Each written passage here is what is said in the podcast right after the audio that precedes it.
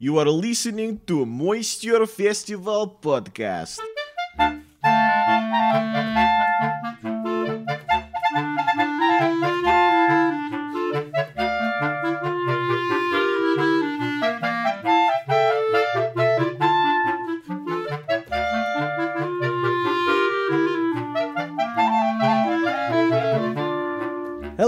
Everybody. Welcome to the Moisture Festival podcast. I am comedy stunt performer Matt Baker. And I am comedy magician Louis Fox. We are both performers at the Moisture Festival. The Moisture Festival, if you're unfamiliar, is a four week festival celebrating variety arts in the Fremont neighborhood of Seattle. It is the largest festival of its kind in the world and features some of the best entertainers and comedians working today. The festival happens in the months of March and April, and not only do they have world class variety acts, the Moisture Festival also hosts a week of burlesque shows. If you're listening to this during the festival, be sure to buy your tickets now because 95% of the shows sell out. You can get tickets to all the shows by visiting the website moisturefestival.org. We're really excited about having Cate Great on the Moisture Festival podcast today. And just a quick heads up, we're recording this in February of 2021,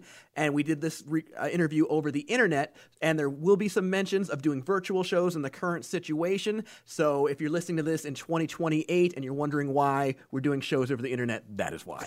She also tells us about what it's like to go to circus school, how she developed an act that not only works on the street, but also works on the stage. It's a fantastic conversation. Let's get to it. Let's do it.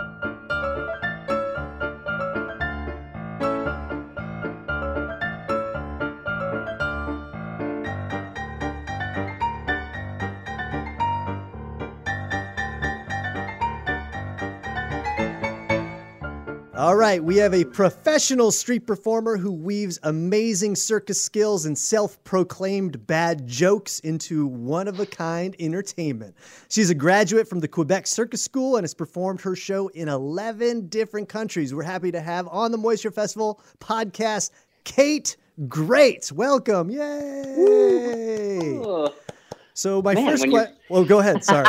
I was gonna say when you read it like that, it sounds very impressive. Yeah, well, that's all. That's all stuff that we found on you. That's all your accomplishments. So, congratulations to you for sounding cool. And putting that, that, that on your website. yes, yes. yeah. That's my own copy read back to me. Now, I'm Thank sure you. get asked this a lot, but your the name of your show and your character is Cate Great, and it's not Mm-hmm. Kate the Great. Is there a reason why there's no the? Yes, and actually, it it doesn't often matter that there is no the. People will put it in there themselves. Oh, interesting. Oh, it's constantly Kate the Great, Kate the Great. Sometimes even people spell it with a K, despite the fact that they're replying to an email where I've signed my name at least twice. so But that's probably an I autocorrect. I feel like. Maybe, but it happens a lot. It's just as a Cate with a C, I've just come to expect it. And when I go to coffee shops, I, I like to like go incognito as a Kate with a K just to see how it is. Huh? Does, does Yeah, Kate with a like- K have more fun than Cate with a C? You know, I just want to know what it feels like to feel common, you know? when they call out your coffee drinker, they're like, "It's Cate with a C." like, oh, me, me, me, me, me, me. No, I'm not that much of a smug jerk to go to the barista and be like, excuse me, when you put my name down, just Cate with a C, thank you. oh, when I talk to the barista, I'm like, uh, excuse me, this is, is this like the coffee I've had in Italy? I'm that person. to answer your question of why it's Cate Great, it's, I like the rhyming scheme of just Cate Great. The character isn't the kind of character that would give herself a title, but she would really enjoy the rhyme. And Oh yeah. And it's specifically Cate Great because it's like the most uh, the character is the kind of person who would pick the most obvious possible performer name and feel like a, a like a genius for Oh, it. that's like, cool. Yeah. Like there's what seventeen thousand juggling gyms. You know, like it's you're a performer. You're starting out. This is amazing. Yeah. Cate Great. Who would have thought of that? Apparently, a lot of people on Venmo. and apparently there's Kate Great from the Great British Baking Show. Oh, God, yeah. And Sorel has a boot called Kate the Great, which I think is also spelled with a C, Oh. which really messes up myself googling. You got to get them. You got to get them to sponsor the Cate Great show. Yeah. Or send them a cease and desist order. And be like, I've had this longer. Cate Great, trademark Sorel. yeah. You have to license your own name from the boot company. so why'd you quit performing? Was it the pandemic put you out of business? No, boot company. People thought I was Boots. Most of my work comes as a foot model. oh man. I watched a bunch of your YouTube videos. Like I, I'm gonna give you some props. Like you have some mad skills, juggling skills, hand balancing skills, and you say that you have really bad jokes. But you had a joke that made me laugh out loud on YouTube last night, which is a rare feat. I don't. And then he made me stop drinking to listen to this joke. And I, you know, as a comedy writer, I was, I was very, I loved the joke, the bucket joke in the beginning. I won't ruin the joke. I'll just tell people to go Oh, watch yeah. your YouTube videos or see you in person. But yeah, where did the really bad? Is that another character decision that you came up with when you're coming up with the show? Was like, hey, this character is going to be proud of a rhyming name, but also she's going to be proud of delivering bad jokes.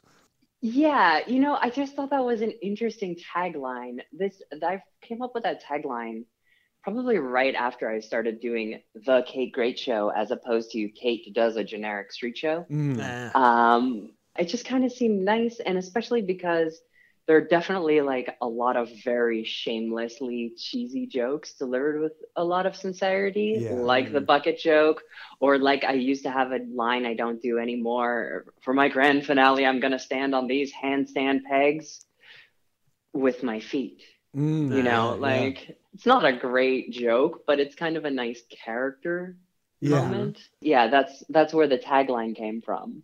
Well, let's I- talk I don't know. talk about your character and how it developed. Is Hold that- on, let's go in the Wayback Machine, Louis. Okay, let's tra- let's time travel to Catherine Flaherty's origin story.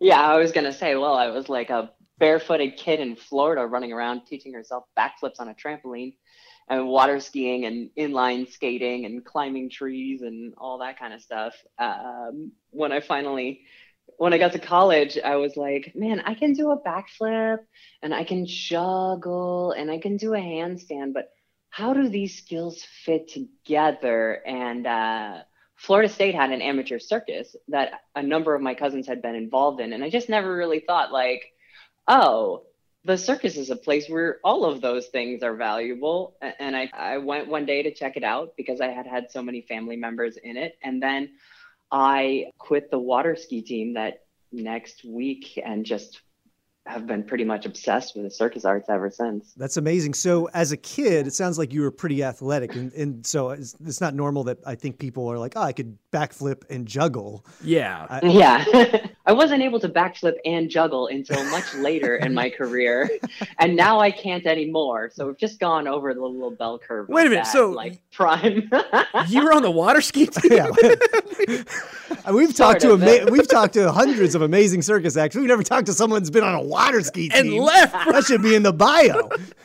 yeah, yeah. No, that was a little bit of a poetic exaggeration there. My cousin was the captain of the water ski team at Florida State. And when I first went to school my freshman year, I was going out skiing with them. And uh, within the first few weeks, then I tried out for the circus and then I stopped going to the water ski team. So I was never like officially on it, but I could do a backflip on a wakeboard. Nice. So when you say tried Yeah. out for the circus, that's the Florida State Circus, and so you just auditioned and they accepted you as a water skier or a No. what was You know what we what need? did We're, we're building this indoor water show. Yes, water skier. we, I mean, we did have a full length three ring circus under a big top, but not an indoor water ski uh, We're on setup. No. We're I know. something. Yeah, I think you guys could pull it off. Uh, no, no um, at the time, I think the program is much is bigger now. Even though we had like a hundred participants at the time, you kind of showed up and you could take a course as a PE requirement, but otherwise you could also sort of show up and start working. You could, for some acts, especially aerial acts, you had to be placed in the act or Mm. placed on a team. But if you were doing something like juggling or slack rope or um, any of the other acts that are on the ground, you could kind of develop them on your own with some level of supervision. And uh, and then eventually, if you were good enough, they would put you in the show. So there wasn't like an audition process to be weeded out. Gotcha. What were you going to college for? Oh, uh, once I decided that I should know what I was doing and pick a major, I uh, have a degree in interdisciplinary social sciences with a focus on history and economics and a minor in theater. Oh, Okay. nice. Uh, yeah. so it sounds like the minor played a more major role in your life. it was much more useful than Yeah. the other courses. Although I will tell you that like having multiple like higher level economics classes and uh, also history classes and sociology classes does give you enough information to be like very angry about the world, but not enough qual not enough qualifications to actually take a job stopping like, the terrible things from happening. So, based off of our research, it sounds like you sort of went to co- regular college, normal people college, and then you Mhm. started doing sort of ambient stuff, sort of like performing at different events, juggling and stilt walking, and then you decided to give street performing a shot, right? Is that is that how? Yeah here's how it here's how it goes friends what i first started doing I, like i did the amateur circus and i gradually fell more and more in love and my studies become kind of became a little bit inconsistent um, on the summer times i got a job like working at a summer camp and then i started picking up ambient work while i was still in school Mm, and then I did like, you know, I did like the usual juggler trajectory where, you know, you do a bunch of ambient work, you pick up some kids' shows. And then, yeah, eventually I got the theme park gig, which was really my entryway into street performing because I, uh, after graduating from college, I moved directly to Boulder, Colorado, hardly knowing anyone mm. because I was 23. Why not? And I knew one person there who was doing circus. So I knew there was some kind of circus industry out there. And in Boulder, Colorado, if you're familiar with it, there's a street pitch that's a little bit legendary. And uh, I was terrified of street. I lived there for a couple of years. All my friends worked the street, but I never wanted to. Finally, in like 2005, I managed to like make three attempts at street performing that were entirely humiliating. Yeah, Just it's tough. just bad. Like I was basically just doing backflips begging people to watch me. Yeah. It was so bad. I was like, stop and watch. Here's a backflip. Ugh. It's just like, Ugh, it's, it's so painful. bad. It brings It's back so so many bad. memories. Yeah. Yeah. It's awful. So, like, a whole number of intervening things happened in the next year, including an aborted circus uh, tour in Canada where they couldn't get me a visa and sent me home, and then hurricanes in Florida. And I found myself back in Colorado working at Six Flags at the time with Six Flags Elitch Gardens. Now I think it's just Elitch Gardens again. And they wanted me to do ambient stuff, but eventually they were like, mm, you'd probably be better. You should do a show. And I was like, I should do a show. I should have a show, which I don't have. So I wrote a show Mhm. for the theme park, and they had me doing five shows a day, four shows of my own, and then a production show that they had me in at night. So I was doing five shows a day, five days a week for like what eight weeks i don't know it was probably close to 200 shows It's a great one way to hammer out your character and hammer out how to actually perform. Yeah. When you It- do stuff like that, you really get good is. quick. Yeah. Or you get Mhm. cer- you realize it's not for you. Yeah. basically yes uh, you at least get adequate like a professional level of competence with that many shows hmm the audiences are pretty soft so it's easy to hold a crowd so you really get to kind of develop a lot of material but also you're not always getting accurate feedback on like how good that material is Mhm. so uh, towards the end of the summer, the parks were all in like financial difficulty, and they decided to lay off the entire entertainment staff. And so I found myself having moved back to Colorado with no income source now, like having lost my regular job. And I decided now that I had a show, I would give Street a, a try. And uh, it wasn't good. It was like a typical first Street show where you have like 16 finales. It was actually like I think it was like six finales in the course of a half an hour show. No, I have video from my first one hundred dollar show. Nice. It's like Nice. a kind of I know it's kind of like a dividing marker. Um, but I've watched this video and there is some charm to it that you could see develop later into like an actual show. But there is also like that kind of desperate early street show Yeah. kind of here is a finale, here is another finale. I did, and I'm not sure if this is in order. I did three ball juggling, four ball juggling, three no, three club juggling, three ball juggling, four ball juggling, uh, handstand, five balls to a neck catch, to a handstand, to a crocodile. And now we're at the beginning of the show. So- All right, folks, we're just a minute away from starting. You're gonna see some amazing stuff. if you like that, you're gonna love the origami crane I'm gonna Yeah. Make. then I did. Then I did like I had a mat that I rolled out, a mat, a piece of carpet that I rolled out, and I juggled three clubs and did a forward roll over a kid. Then I did a mixed object juggle on a rollabola, and then the finale was a handstand on a rollabola. And then the show Um, starts in two minutes. like honestly, and all of this happened in 25 minutes. Wow. Yeah. I know. When you watch that video of the first $100 show, you're like, I'd give her two dollars. I mean, yeah, it was. I mean, it was. It was one of those times where you line up and the crowd is like really on your side, and they were super with me. Which that's how you kind of get your start, right? Like you have all these terrible shows and nothing works, and then one time you get lucky and it's the right mix of people who are able to like stay engaged with you despite the like glaring gaps mm-hmm. in your show, otherwise known as an entire lack of transitions. And you're just like, oh, I can do this. I can entertain. And so you don't quit in tears and you build on that. And Yeah. you make the show better.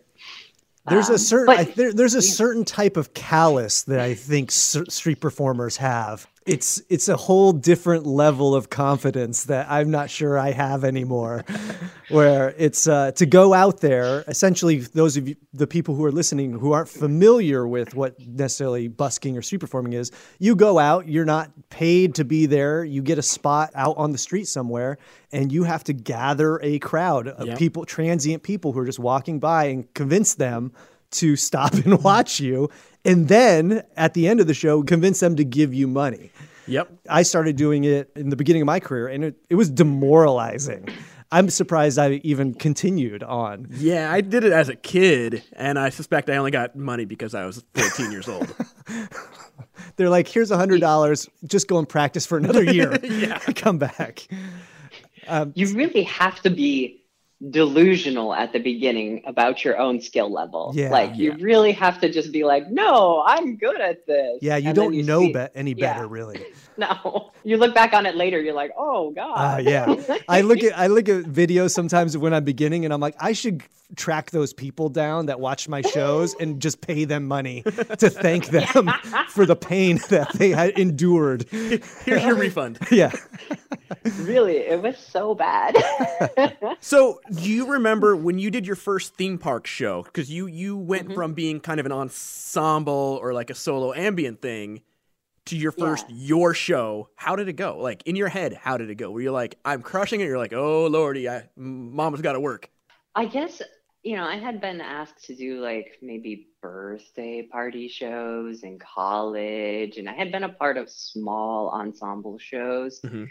So I feel like I don't remember the first ones. I remember feeling nervous, but it was so easy to get a crowd. I don't remember that same desperate feeling that I had when I first made those attempts at street shows. Mm. Like the that those first street shows were just so desperate and so sad. Yeah. it's like Well, do you think it, like s- uh-huh. psychologically, like I at the theme park, like I'm doing these street shows, but I'm already getting paid. Like I already have a paycheck. Do you think there is some sort of like that comes through your personality, your psyche when you're out there? I think it's really easy to have confidence because you have three more shows. Yeah. So no matter how badly you bomb it, you're still getting your paycheck. And if you bomb the first one, you've got three more. If Yeah. you bomb the second one, you've got two more. If the third one is good, you can bomb the fourth one because you already had one good one. Like one you got one your out of four. Hey, it's very low risk. And I like I work a, a ton of fairs, and one of the things I like is you're Mhm. not judged on one show; you're judged on the whole of it. So yeah, Yeah. you can have that crappy morning show and still be a rock star in the evening. Yeah, and one of the things that's really hard about the situation that we're in right now is that you know I've done a few virtual shows, but when you're doing a show like one show every month or three, it's like this is your shot. Yep. You know, that's a lot of pressure when you're out street performing and you're like, it's 95 degrees and you're like, I've got three more shows to do today. Like, it's fine. You know, you could just be loose. Whatever happens, happens. You could be super imaginative because you could just walk away from it at the end of the day and you have another one to do. yes, Um, you kind of did it in an interesting way because a lot of people go to circus school and then get circus jobs or shows after they've already after the circus school. You ha- sort of had a show and then decided to go to circus school after that is Is that correct? What was the sort of deciding Yeah. factor to in that? So I weaseled my way into circus school. Here's how this went down. This was the same summer that I had the that I had the street show and that I had the theme park gig. I was at the time 25, going to turn 26 in September, and I always wanted to be I always at that time I saw street performing really as just like a way to make money, a way to do circus. I never really thought of it as a career or a vocation or something that I would take seriously, which is why I had like I just threw together a show with every trick that I could do Mm. and gave it some kind of really loose, awful structure. I wanted to be like, you know, in lights and cabaret and circus and like a, a big stage kind of stuff. So I knew that kind of time was running out to go to circus school. So at the end of that summer, I sort of like desperately wrote the Quebec City Circus School, which was uh, at the time like very much it, it was just beginning to come into its own Mhm. in the reputation that it has today. It didn't didn't quite have it. There were still some people in the professional formation that were kind of like not high level people. It was very it was also a very loose kind of school at the time, which is why I really loved working there and going there. So I wrote to them and was like, "Hey, here's all the skills I have." And I put it together in a video. I was like, "Here's all the skills I have. Here's what I can do. I'm 25. I'm going to be 26. I feel like I'm going to run out of time for circus school. I really want to be a part of the circus school."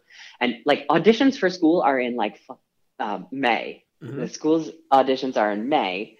And this is September or August that I'm writing to them one month before school starts. and I'm like, if you have an extra spot, you know, can you let me in? And they took two weeks and they got back to me and they were like, yes, we have a spot. Can you be in Quebec City in two weeks? Wow. I was like, yeah, I was like, sure. So I like packed up my whole life. I had taken high school French. I was 25 at the time. I was 15 when I had taken French. I didn't even know how to like. I could read the street signs, but I'd Mm. never been to Quebec. I'd never like. I don't. I had crossed the Canadian border at least, but yeah, I'd never. I just like packed my whole life up in my little uh, Hyundai accent, put it in, and drove to Quebec.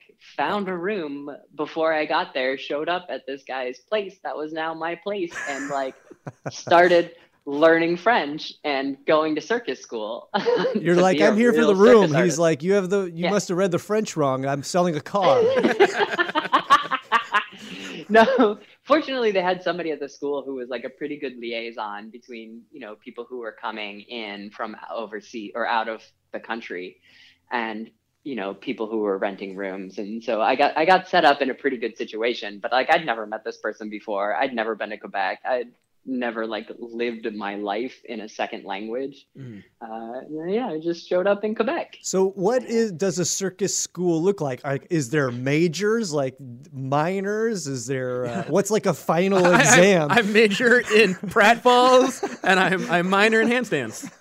At the time I was there, we didn't really have a clown program, so that was a Ah, separate man. kind of formation. I know. Did they have a carpool that was just like a little little? little We don't have a clown program, but the car. but we do have a carpool with a small car. No. The, no. the, class, the class clowns the guy. You're like, you're going to be an accountant when you grow up. no, the school was more focused on like the more like Cirque Nouveau kind of aesthetic and the like uh, more traditional circus disciplines, I guess, but with the, that modern French Canadian Mm. twist. Mm. And this school is like a, Uh, f- a big sort of pipeline for Cirque du Soleil at that time. Yeah, the, the Montreal school, a lot of those kids were coming straight out of Montreal and going to Cirque du Soleil. Our school was much smaller, and uh, because our school was so much smaller, we had a lot more freedom. We didn't have the same level of technical coaching that they had in Mm. Montreal, but because we had like a good community feeling at the time, like the pros that had been around Quebec City for a long time came in and just hung out and trained. So you'd see people who had real careers just kind of working out and you could become friends with them. So a lot of people from my school ended up going some into Cirque du Soleil, but some into a lot into the cabarets. Mm. So the variety. So because we would come up with more interesting acts, I felt. Uh, but if you want to know what the circus school program was like, at the time I was there, they had two different programs: a preparatory program and then what they call a specialized program. And you can think of the preparatory program as kind of a generalist program, and then the specialized was much smaller. That was uh, eight students, seven students selected every year and that was a little bit more like a master's program. You had to propose an act. You had to, you, you had to come up with a concept for an act and audition to get in. And once they picked you up for that program, you had specialized individual coaching. You had twice as many dance and theater classes as the rest of the school, in addition to having an artistic coach to help you develop your act and uh, a theatric, uh, uh, a technical coach to help you develop your skills for that act in the preparatory program, you had like a full day of classes. You had dance class, theater class, stretching class, uh, conditioning class, plus your major classes. So you had to pick two or three disciplines that you wanted to focus on. So, for example, some people would focus on like aerial and trampoline and handstands. Mm. I focused on handstands and juggling, and then because it was like a lot looser about the rules, I just kind of like flitted into acrobatics until I kind of wore my joints down, and then I'd jump into trampoline, or then I'd do double handstands. They were very permissive for me. Were the, was Hang on, what, what's the difference between handstands and double handstands? Ooh. I would instead of having the one period for handstands, I would have two periods. Oh, okay, okay. Oh. Yeah, yeah, yeah, yeah, yeah. I doubled up on my focus in handstands, not like now, as an act, you uh, you know you do very high level circus stuff, but you talk Mhm. Quite. I mean, you tell Mhm. jokes and you have a character. Was there something in the because you know traditional circus there's no talking at all, and it's very Mhm. typically people focus on developing a six to eight minute act. Um, Mhm. That they sort of do through their whole life. Yeah. Did the circus school have someone there that could help you build that character for speaking? Um, how did you sort of navigate what your career is now um, to what you pulled out of the circus school? Well, that is all thanks to the 2008 financial crash. Here's how this happened. I did come out of school with like a beautiful, dramatic, soulful, like handstand routine where I did handstands while balancing like uh, juggling balls. I had four inch stage balls that I would kind of like roll with my feet, and it had like somber kind of pop music that was like very emotional. And I did big eyes towards the spotlight, you know. Did you have those hand motions like broad, like stretching taffy? Not quite. This was more restrained, but it was it was fully fully artistic circus at the time and like dramatic and very serious and I graduated with that act and loved that act, but the bottom fell out of the entire economy. So not a lot of places were hiring people who had single acts. I had a single act, an entire street show. And that's all I had to sell. And nobody was taking like a brand new to the scene artistic circus act that was it was beautiful but it was kind of like it was high skill but not like bonkers high skill like i Mm. wasn't competing with them competing with the russians and ukrainians Yeah, who were better hand balancers and half as expensive yeah. so i just I wasn't finding any work. I did like one tour of Canada. I did a circus festival in Sweden and a whole bunch of juggling festivals and small cabarets, but it never was enough to like make a living. So I at one point found myself kind of unemployed. I kind of gained a lot of weight. I had a hard time doing handstands. Like I didn't know what was going on with my career. I was crashing at my parents' place. And I was like, well, I guess I guess I can go back to street performing. but if I'm gonna go back to street performing, I'm gonna do it in a way that I enjoy because I didn't enjoy the show that I originally came up with. Like I liked it and I, I, was getting it to the point where I was making okay money because I was working in the summers between school.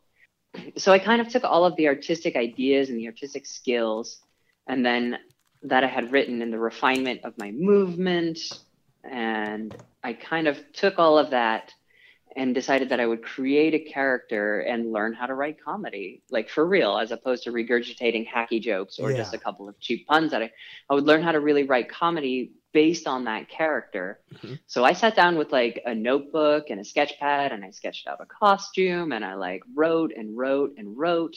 And I took a job at Cavalia as an usher, like actually like just sweeping the aisles Which is like So, the horse Cirque du Soleil show, I believe.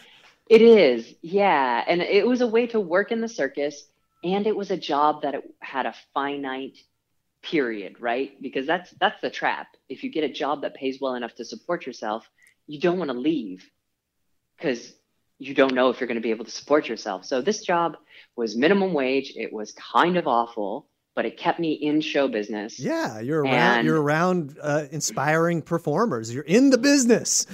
I worked my way up from the custodian. I was sweeping horse stalls in the beginning. Yo, but it was embarrassing when some of my friends came in as like special guest artists and they would be like, Cate? And I'll be like, ah, my little usher shirt and flashlight. Hey. Hey, guys. But uh but no, I would get in early and I would train every day. I like started running, I lost the weight. It was like very rocky, like montagey.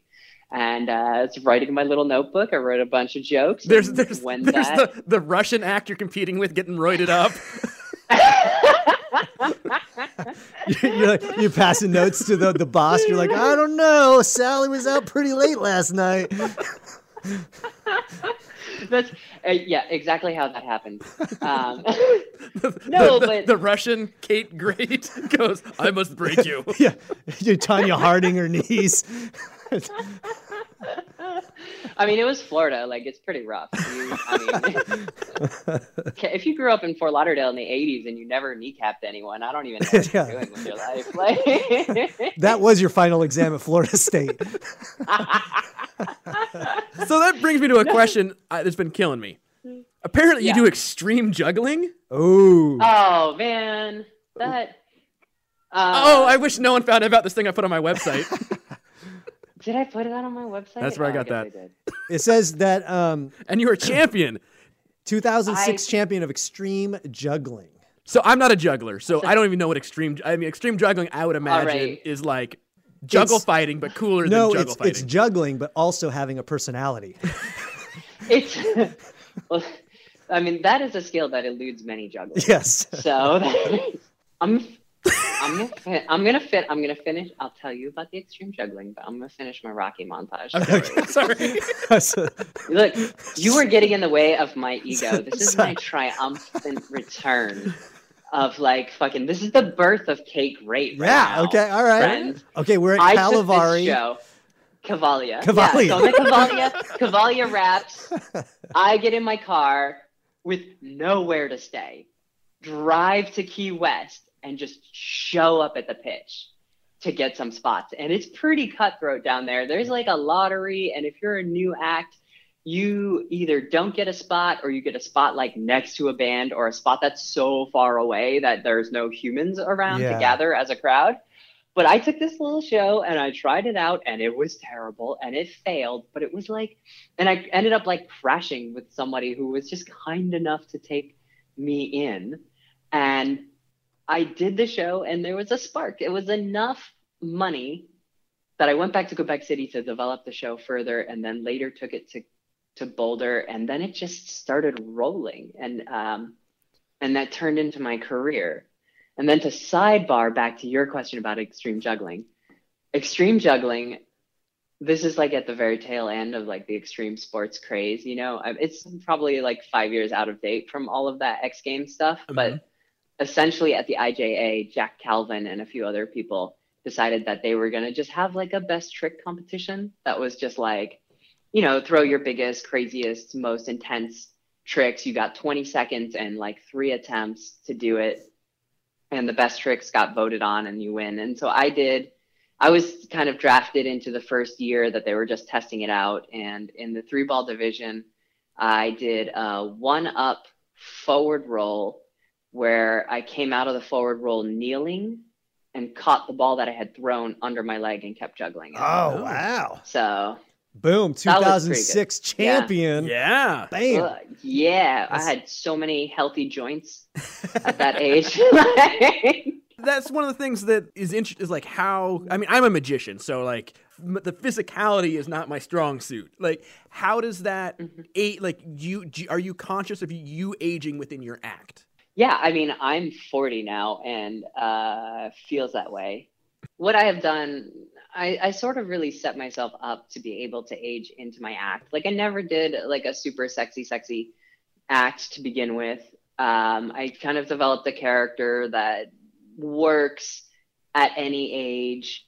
And then as far as skills go, when I was younger, when I was in my 20s, like I used to do trampoline, I used to do tumbling, I used to do flying trapeze, Chinese pole, like all of this stuff that was very physically demanding and wears down your body. But by the time I got into my mid 20s, I decided that if I did all of that stuff, I would be good at a lot of things, but I would never be excellent. So I narrowed down my focus to handstands and juggling, the two disciplines that take the most practice out of all of them.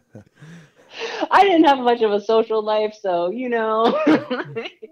now, why not just Become- practice all the time? becoming like a professional street performer, busker, variety entertainer. We see this at the Moisture Festival. It's it's a very male dominated industry. Um, what are some of the sort of challenges that you've run across? Is is there a different reaction you feel like? Is it harder because you know a lot of my stand up comedy friends they say they make stupid stuff like females have a harder time getting laughs. Like, do you feel that that what are the things that you ran up against, and how is it being a successful female in the variety world? So we could do an hour just on this. We have but I'll give you like the gist. I'll give you the gist. So one thing that happens really, and I see this with um, new folks entering into the variety sphere, um, especially street performing, is that women are often taught not to fail or that you can't publicly fail, that it's humiliating to be a failure, right? So what happens when you first street performing? You suck. It doesn't matter. I don't care Yeah. what theater school you went to, how long you've spent writing your show, how much you've prepped for it. You're going to be terrible. It's just very, very difficult. And it is, it's humiliating and dispiriting. And even I did, you know, three attempts and just gave up. For me, the theme park gig in itself allowed me to skip all of that because I had to do a show and the crowds were soft and it was easy. So I had that, I had that like little cocoon to grow and develop so that when I brought my show back out onto the street, even though like I had to learn how to street perform, which is a separate skill from developing a show and being an entertainer, I only had one thing to learn. I mm-hmm. only had to learn to do a street show. yeah. And that made the whole experience a lot less stressful. And I had the confidence that I could complete a show. Because when you start street performing, you don't get to finish the show if you're bad. You Yeah. can just leave. Like, you get to practice that beginning a whole lot. yeah. So you don't even know what does work because you never get the chance to get through your material. Yeah, when you get to the point where you ask for money, you're like, I don't know, I've never gotten this far. I've never been able to ask an audience for money. But What's your hat picture? I don't know yet. So that helped me a lot, kind of give me a boost at the beginning. And then as I developed and and and and as I kind of came through my career, I kind of fell into what what I kind of think of as like the puppy curve, which is when you start street performing, oftentimes people are like, "Oh my god, it's a woman street performer. We're so excited to have you on the pitch. We're gonna help you. We're gonna teach you a bunch of stuff." Aside from the people who are outright hostile, which is Mhm. a totally different, you know, thing. But people are like, "Oh my god, it's so good. You're uh, you're learning, and we'll give you advice." And then you start to get like mediocre. And once you start to get mediocre, it's like, you know, oh yeah, you can teach a t- puppy to walk on its hind legs, but it's not people Mhm. right? So once you get into this middle ground, people are like, "Oh, you think you're so good, but you're really trash." And why do you even try? you know, it's it's hard. It's a hard spot to plow through. And I was lucky that on the pitch, a lot of the people out there were had been friends of mine for years, so I was able to was able to get through it. But I I really felt that, and I've really seen that happen to a lot of women, and it's it's discouraging because Yeah. you'll put a man who's like in the middle of a, man who comes to the pitch looks around on the pitch sees these guys who are good and they like uh, speaking of the puppy curve uh Oh, can you hear that? yeah i did I got a cat on one side meowing and a dog freaking out about the dog. you're just It's a slowly mess. building a domestic menagerie around you It's like West Side Story. I feel like there's like Yeah. snapping happening and like so you know a, a male street performer comes to the pitch and they see a path to glory that's laid out for them Mm. so even if they're medium level people kind of assume that they either are better than they are or that they have potential but once a once a woman hits a medium level people look at them and they don't see any women that are good and they sort of and, and they've probably seen a lot of women who were bad because they weren't able to get past that developmental failure stage and quit mm, so they see all they have for reference is women who are not good at performing, and they see this woman who's not excellent, Mhm. and they're like, "Oh, you're trash. You're never going to amount to anything." God. And it's it's it's it can be very discouraging. Yeah. But I'm an egomaniac, so I just kind of kept grinding away at it. nailed it. totally delusional. I'm like, what are you? What are you talking The pros about? of I'm being no good. so I make forty-five dollars. Thank you very much. you know, like, but um, stuff that I actually do notice on the street. There's so many other like little things, and I've spent a lot of time thinking about all of this. So one thing I notice is that stock lines just don't work for me Oh, so I've had to write my own sh- stock lines. If if I start a show, like a lot of guys can start off a show with with kind of meaner lines, you know. Yeah. But if I do that, I'm really perceived as hostile, and people won't come up to me. Like you have to either you have to be like warm and inviting, or like Lisa Lampanelli, cruel. Way over like you can't. Yeah, like you can't kind of have those like kind of smug, dismissive Interesting. lines to build a crowd. People really take it poorly. So uh, I came up with a style that's like mean, but also very inviting. So to gather my crowd, I'm like, oh my God, ma'am, I love those boots. Do you know where those boots would look great? Like right here on my front row. And so, ma'am, ma'am, I just love your top. That is a great top. And ma'am, your top, your top is excellent. And sir, you are wearing a top. Could you just stand right Yeah, here? Thanks yeah. so much. You know, Yeah. like, but it's like warm and welcoming. Absolutely. But also, the character is not aware of how rude the things she says are, Mm-hmm. which makes it okay. I well, I, you you know, it's like always starting with a compliment before you give someone negative feedback. Yeah, you know, just a, just a little rule of threes. Uh, So, you know, nice, nice, mean. so something I love asking street performers because so you perform Mhm. at the Moisture Festivals, which is an indoor venue. Yeah. What is your Yes. indoor opener? Ooh. So I actually have not done comedy at the Moisture Festival yet. Oh, Um, because you see, I'm a well-rounded performer with a minor in theater from a second-tier state school. No, Florida State is a good school. Well, yeah. What's Um, on your website? You, you, like you do lots of stuff. You have indoor stuff, and that's a, like Yeah. I don't want to pigeonhole you as just a street performer because you do uh, lots of different stuff. oh. So I was gonna say most street performers, when you see them indoors, they don't have an opener. Yeah, well, they have a hard time adjusting, you know, because they, you know, they already have a captive crowd, Yeah. and and usually some of their show is, you know, building that crowd, building rapport, and so I've I've seen street performers have a harder time adjust, and you don't seem to have that. No, so it was a little bit of adjustment, but again, I have that like classical nouveau cirque training, if you can call it that. Um, so I have been trained to do circus and cabaret. And I have also done enough shows that I know that I don't need to build up. I've also seen street performers bomb. The the the thing for me, when I look at building a show or creating an act, I look for the core of what works. So with street performing, when I went to build and structure a show, instead of like stealing stock lines and stock bits, I looked at the stock lines and I looked at the stock structure and I was like, why does this work? And then I took out all of the things and put my own things in there. Mhm. So the thing that I learned from street performing is how to be present and how to be alive on Yeah, stage and yeah, how to absolutely. breathe with a crowd and how to make the show feel like not something that I'm doing at the crowd, but something that they're experiencing with me.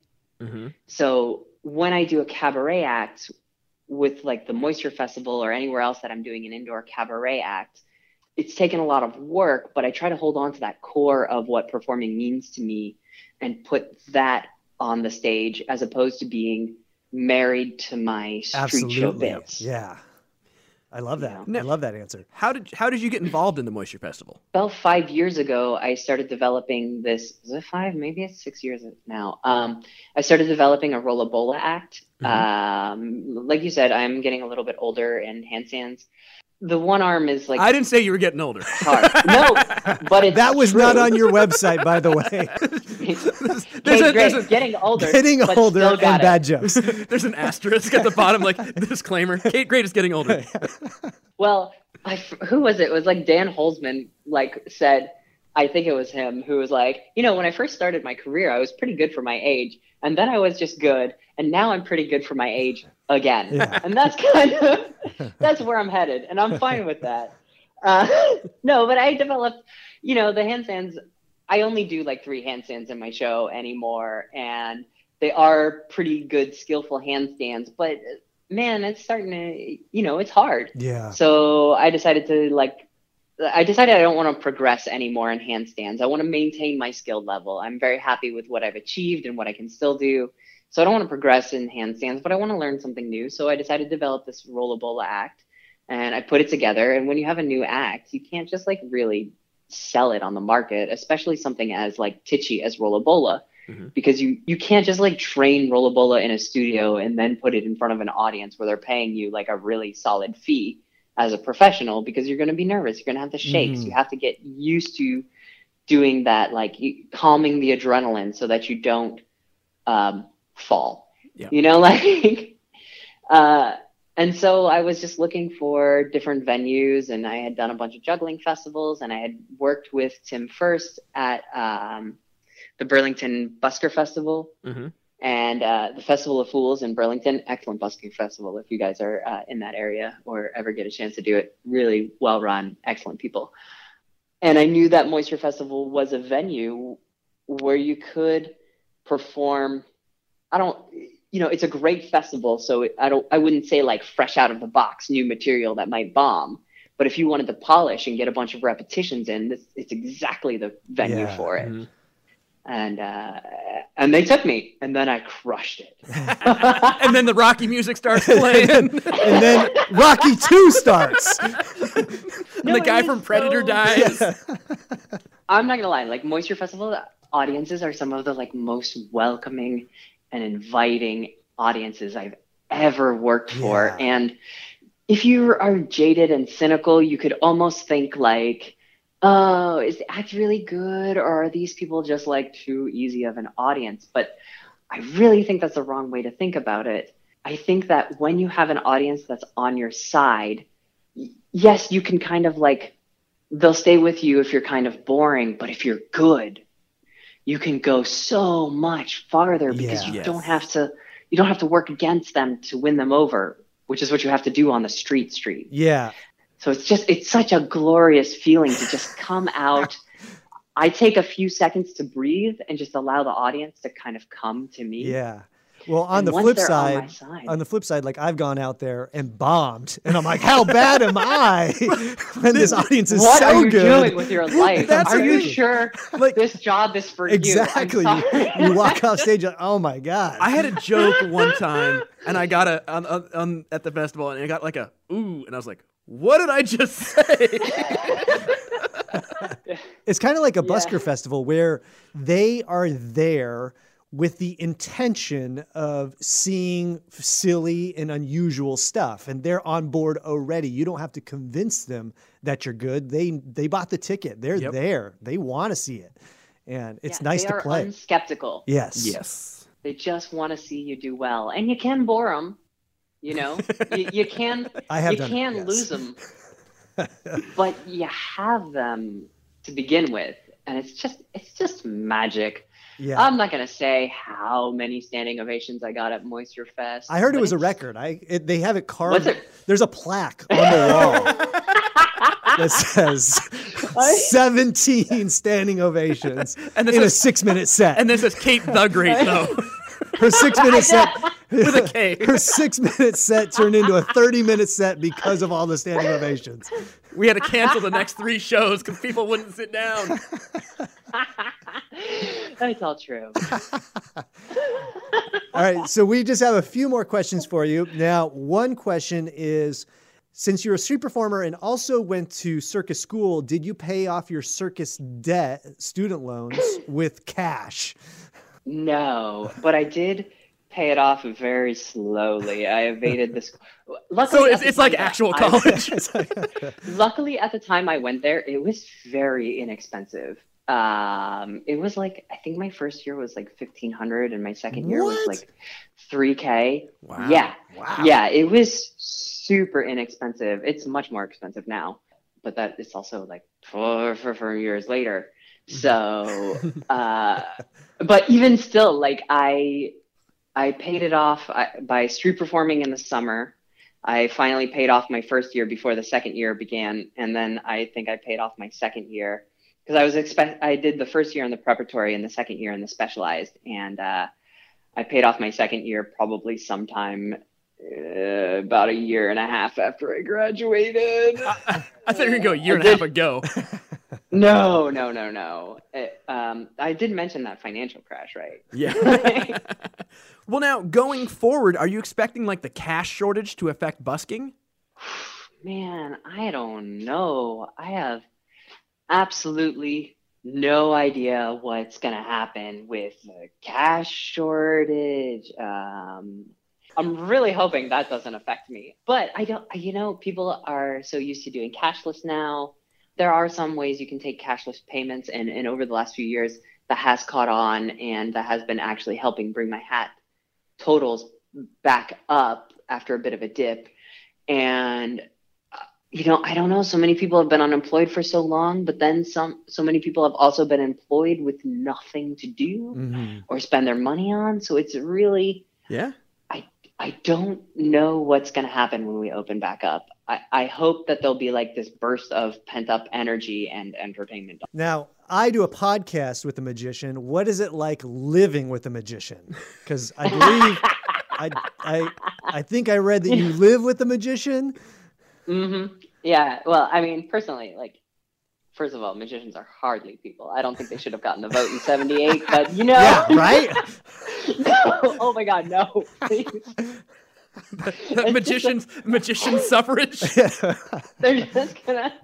I like that you guys are just gonna edit. me oh no, that's staying in there, for and It's sure. gonna be black. It's just none of the like. That was a joke, and here's my real answer. You're just gonna put it there, cut it, and I'll never be allowed No. in another magician space again. It's actually fantastic. It is fantastic to have a roommate that is not only a very talented performer, but also another female street performer. We're able to, you know, come home and we'll often workshop ideas together. We'll work on bits together. Um, you know, sh- she is developing, she has developed this Boston Magic Lab that's grown into such a really wonderful concept that has now that they've gone virtual, they've had performers from all over the world and more diversity than you've ever seen in any magic show. That's awesome. So it is. And I got the host, guest host one time, and it's just a fantastic crew of people. And uh, I'm so happy that, you know, sh- she's been able to kind of like, uh, I met her on the street, like literally. We were street performing together and we just became close friends. And when a room opened up in my apartment, like I convinced her to come in. And it's just been, um, it's just been really excellent. Yeah. See, Matt, people can have a positive experience sharing a space with a magician. It's That's not his. That's Well, not I've never heard of a magician paying rent before. But I always sleep on my couch. I don't sleep on your couch. I sleep in the spare room. mean, do you sleep in the spare room? Now, I, I imagine doing the level of physicality that you do, you've had some tough spills. And I saw the video of you doing the tri- as a triple high or a double high roller rollerbola. I've had some mean spills on rollerbolas before. I would imagine you have also. Is there one that stands out that you're like, oh man, I probably shouldn't have done rollerbola or handstands again after that spill, but I did. Is there something that stands out? Well, I mean, when I was in my actually the most dangerous of all the circus uh, disciplines I've ever worked on was trampoline. Um, Oh wow. I had a ugly, ugly, ugly tib fib fracture. Um, like I completely broke my tibia and fibia fibula on the bed of a trampoline, not like a backyard trampoline, like a real gymnastics trampoline. Broke on the bed, and that was a very uncomfortable Oh, day. brutal.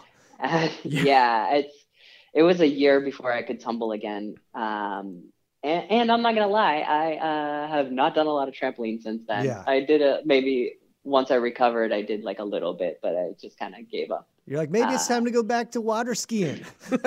I mean, Something safer. Something safe. I, but in a show, I've really, I mean, aside from like sprained ankles and twisted ankles, and you know, I've taken uh, on the rollerbola, I've taken some very surprising falls on the f- five stack, but nothing where I've like really eaten it, especially not in a show. Um, That's nice. Yeah.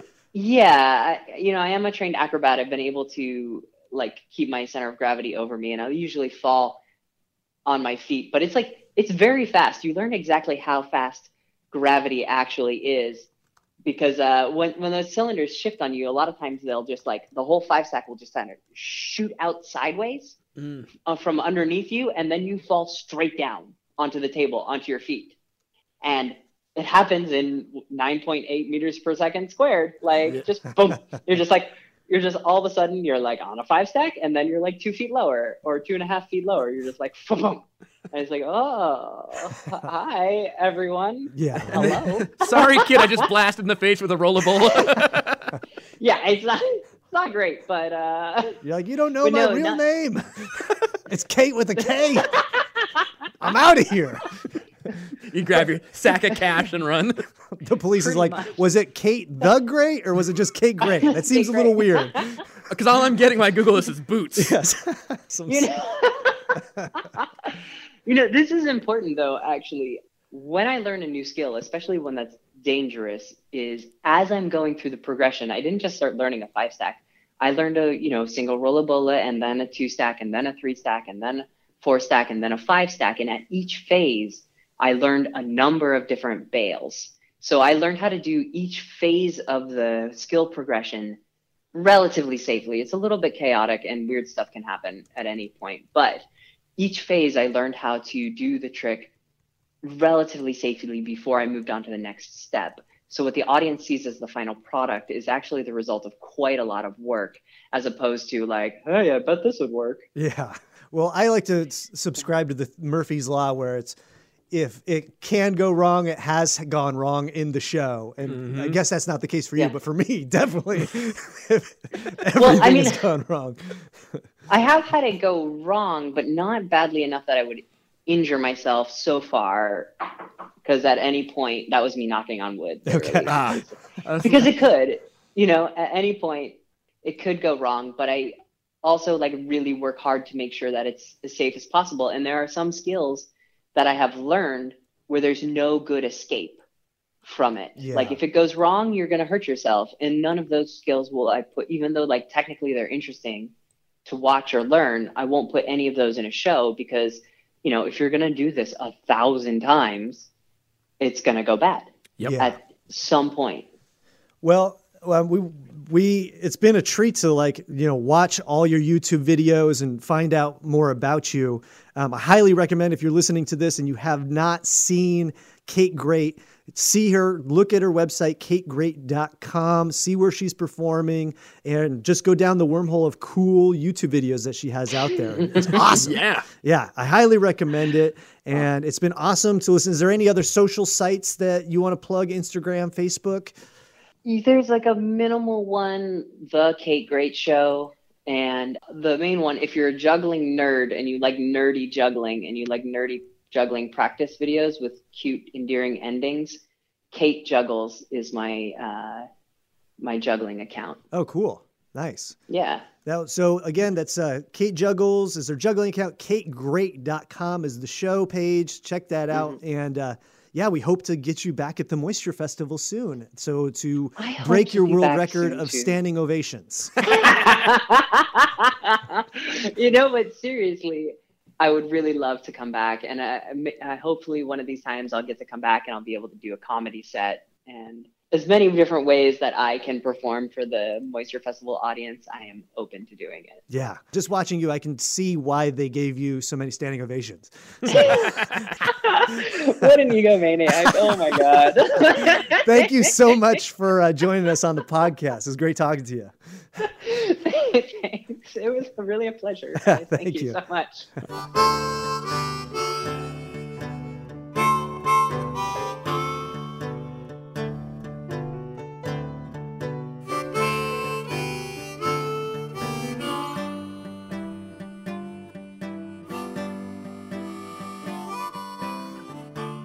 That's it for today, folks. Want to thank you so much for listening. If you want to check out more information like who's performing, how to volunteer, how to contribute, be sure to go to the Moisture Festival website, which is moisturefestival.org. If you like this podcast, you can check out the podcast that Matt and I do called the Odd and Offbeat Podcast. You can get on all of the podcast places iTunes, Google Play, Stitcher, Pocket Cast, and where we talk about weird news stories of the day. It's a good time. Yeah, if you like this podcast, you will love that because it is all things weird. and that has links to my personal page and Louis Fox's personal page if you want to follow what we do individually. So we want to thank all of the performers, donors, sponsors, volunteers who put on the Moisture Festival. It really takes a village to make this thing happen. Absolutely. We want to thank you for listening and we want to thank you in advance for coming out to the Moisture Festival. So be sure to check out the Moisture Festival's site. They also have a Facebook page, an Instagram page, and a YouTube page to see how you can get involved and be a part of this year's or next year's Moisture Festival. We want to thank you so much for listening to today's podcast and we hope to see you soon. See you later.